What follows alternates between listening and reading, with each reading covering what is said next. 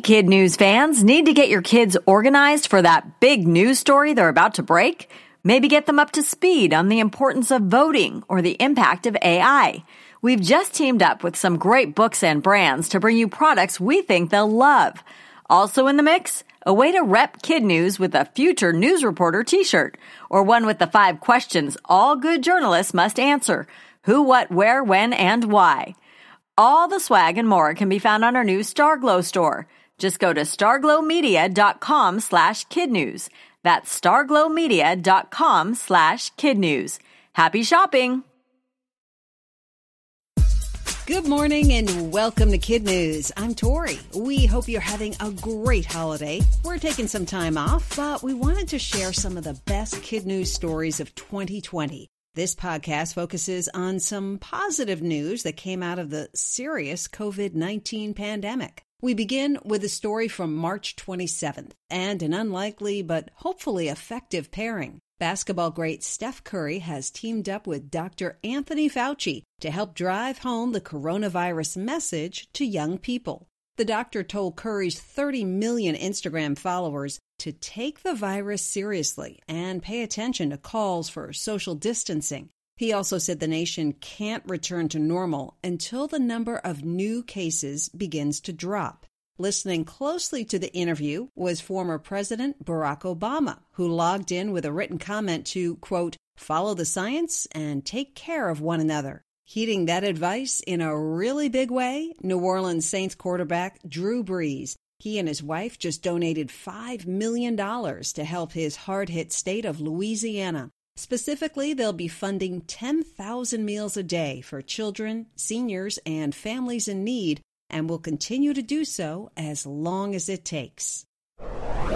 From March 9th, yes, they will spare a square. So says an Australian family that made a hilarious mistake while ordering toilet paper online. Instead of putting 48 rolls of TP in their cart, they requested 48 pallets, enough to last them 12 full years. Video shows their garage stacked to the ceiling with boxes, which they've since arranged in the shape of, what else? A toilet paper throne. Their timing couldn't have been better. Stores all over the world are reporting a shortage of the bathroom essential as shoppers stock up. This family says they'll keep a few boxes of their loo loot, give some to friends, and donate the rest. From April 6th, the Earth has lost a little of its wiggle. Now that people are staying home, scientists say they've noticed a significant drop in the global vibrations that come from cars, trains, planes, and heavy machinery. Another side effect of the shutdown less pollution. Scientists are reporting bright blue skies and clear water in places that haven't seen either in decades. Lower levels of nitrogen dioxide, a byproduct of burning fossil fuels, are being reported in Paris, Madrid, and Rome. Normally traffic clogged cities like Los Angeles and New York are also seeing improvements, and in China, which is the largest producer of greenhouse gases, carbon dioxide emissions dropped by a quarter during the height of its health crisis. From April 20th, a 99 year old man from Britain already had war hero on his resume. Now he can add COVID 19 warrior and iTunes pop star. Captain Tom Moore set out to raise a thousand pounds or 1200 US dollars for London hospitals by walking back and forth across his garden 100 times before his 100th birthday on April 30th. Word got out, donations flooded in, and that 1,000 swelled to 31 million. And it's still climbing, even though he finished his backyard challenge days ago. The reason? Singer Michael Ball. He jumped on the Captain Tom bandwagon and in just 24 hours recorded a song with a World War II vet that immediately skyrocketed to the top of the charts. All proceeds from You'll Never Walk Alone will be added to the captain's fundraiser for healthcare workers. From July 7th, don't nuke your novels. It's a sign of the times request coming from your local librarian. With all the germ talk these days, books are being returned with clear evidence that they've spent some time in a microwave, likely because the borrowers thought it would help rid the pages of COVID 19. but there are a couple of reasons why it's a bad idea. First, embedded in each book is a radio frequency identification tag. It's part of the library's book tracking system and is made out of metal. Metal and microwaves don't mix, and you could start a fire. Second, most, if not all, libraries are way ahead of the game when it comes to safety precautions. Returns are put into quarantine for 72 hours, which the CDC believes is long enough to kill the virus on most surfaces.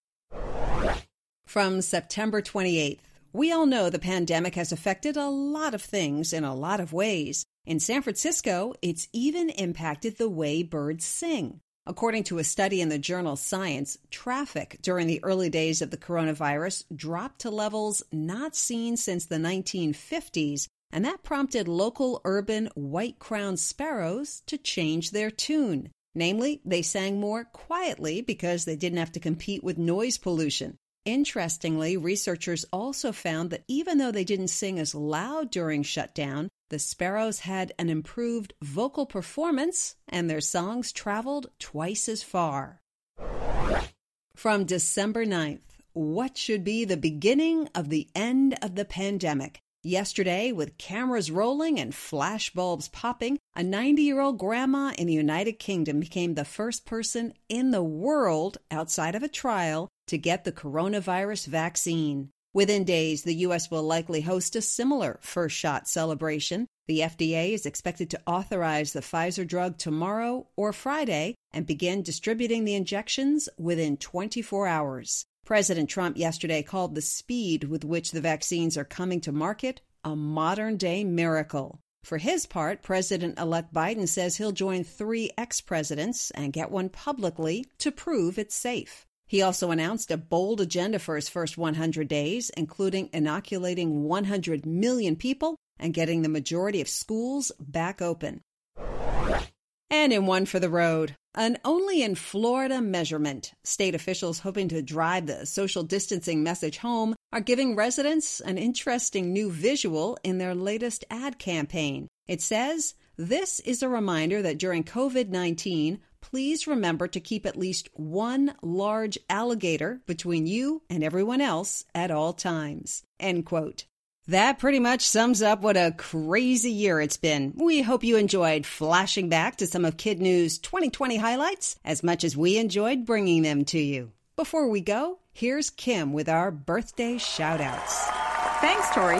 For all our Kid News Club members with birthdays from December 28th through December 31st, we want to send a big Kid News shout out to Zoe in Ypsilanti, Michigan, in Washington, Ellie in Seattle, and Jasmine and Keldon in Vancouver, in Colorado, Emma in Thornton, and Clementine in Crested Butte, Lexi in Glenside, Pennsylvania, in North Carolina, Juliana in Concord, and Amy in Raleigh, in California, Zaid in Pleasanton, Kusha in Menlo Park, Mingy and William in Oakland, and Amelia in Lafayette.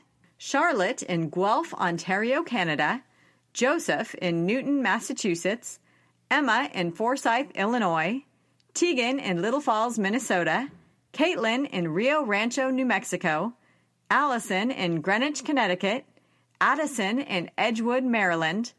Emily in Shaker Heights, Ohio and Amani in Woodbridge, Virginia. Thanks for listening, everyone. And this brings an end to the birthday shoutouts on our podcast. We're revamping our Kid News Club and hope to have some cool new offerings in the new year. In the meantime, we'll be back with fresh episodes of our fabulous podcast starting on Monday, January 4th.